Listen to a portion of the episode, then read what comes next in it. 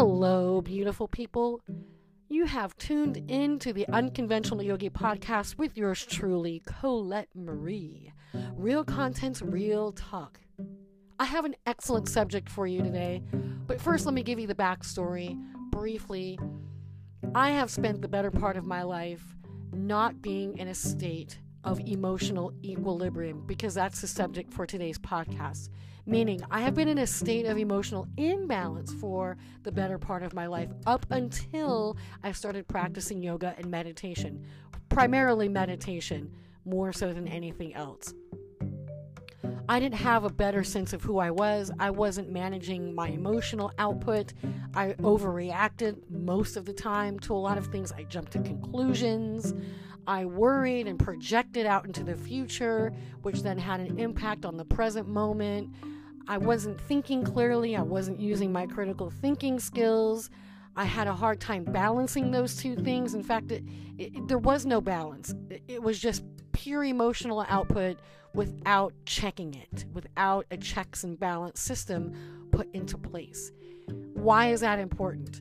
Because emotional equilibrium lends itself to emotional intelligence, not the other way around, in my view.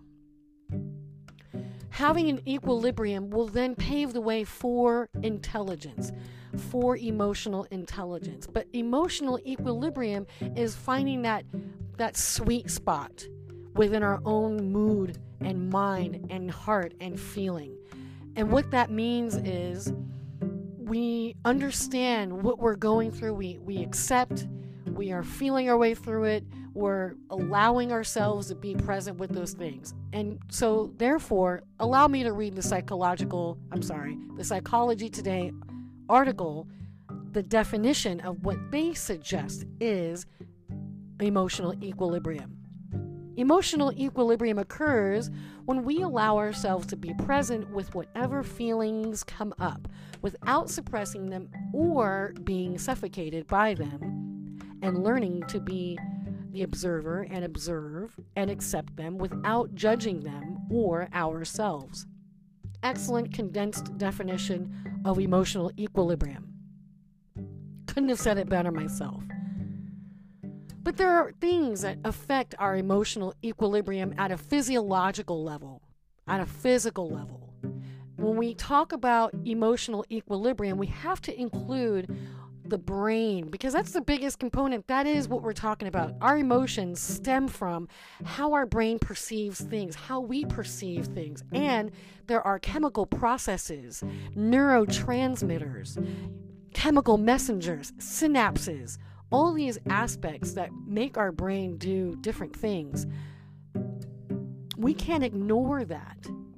And so, what we eat, what we breathe in, what we consume, what we think from a psychological perspective, what we take in through our eyes, what we take in through our ears, the people we spend time around, the situations we are immersed in, all of those things have a direct impact on our emotional equilibrium. So, if you're eating too much junk food, for example, that's going to have an effect on our brain chemistry. If you're indulging in too many substances, such as alcohol, smoking cigarettes, other types of drugs that are harmful to the body, those are going to have an effect on our neurotransmitters. Not getting enough sleep, not exercising, those things have an effect on our immunity, which therefore also has an effect on our neurotransmitters, which which then have an impact on our emotional equilibrium. See, these are the dots that we're connecting. We need to have a better diet. We need to get sleep. We need to move, exercise. We need to stop looking at the news.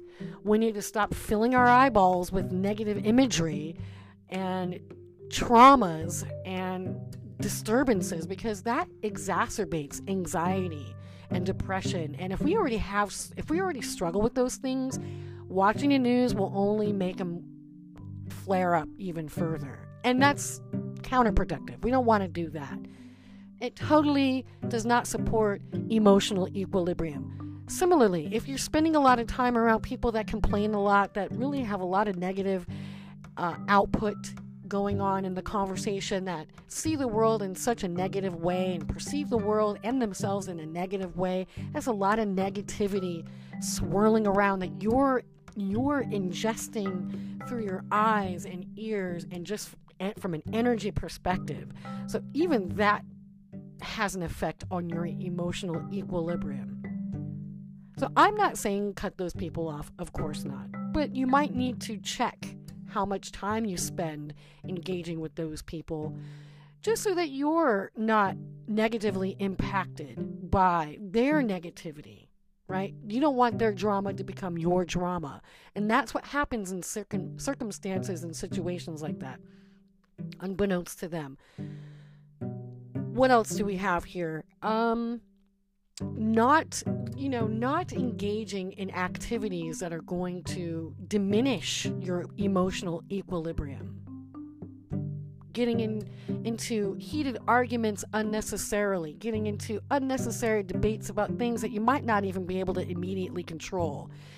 Finding yourself in scenarios and situations that are going to elevate your stress levels that if you choose to move out of those circumstances that your stress levels will start to lower. Now if it's work related you have to manage that as best as you can because we can't just ditch our responsibility and leave our job. I guess you could do that but i'm not suggesting that at all. What i'm suggesting to you is being able to look at a situation uh, as objectively as you possibly can do in the moment no matter how charged you might be feeling, and and start to see things at its simplest level, at its simplest, smallest, basic form, and then dealing with that rather than trying to attack the macro of a situation, maybe latch on to more of the micro aspects that you can really have an effect on positively. That is what will contribute to your emotional equilibrium. So, in the totality of our mood and the totality of how we feel and our overall emotional output, what we eat, what we breathe in, what we look at, who we're around, where we are located, what situations we are in, all have a, an, an impact and an effect on our overall emotional equilibrium, which then lends itself to elevating and enhancing our emotional intelligence because we can't have one without the other, truthfully. Can't have one without the other. So, in order to really tune into our emotional intelligence, making it more, really tweaking some of the nuances regarding how we can enhance ourselves at every level emotionally. we need to create a baseline of our emotional output, which is meeting ourselves where we are and creating this equilibrium that we can adhere to on a day to day basis. But we have to really check and balance our activities on a day to day. We don't want to do things unconsciously. We don't want to do things without thinking things through. We don't want to do things in a blind fury because then we are not taking the necessary stock that we need to take in order to know that we are in a, the best place possible within our own emotional state, within our own mind, and in our physical body. So, when we think about who we're around, what we're doing, how we are communicating, how we are engaging with others, how we are doing our work, what we are eating, our exercise, our quality of sleep, our activities, all of that will matter in the long run and will all have an effect on our emotional equilibrium. So if we fine tune all of those things, we'll be a powerhouse. We'll be a powerhouse of emotional stability and then we can start to get into the minutia of emotional intelligence on the next podcast which i'm very much looking forward to sharing with you for things that i have learned along the way during my journey of self healing and self care, which started with meditation. In fact, that can be part of your self care practice. Incorporating meditation and deep breathing practices greatly reduce stress levels and enhance emotional equilibrium as well as emotional intelligence. With that said, thank you for tuning in to the Unconventional Yogi podcast with yours truly, Colette Marie. Real content, real talk.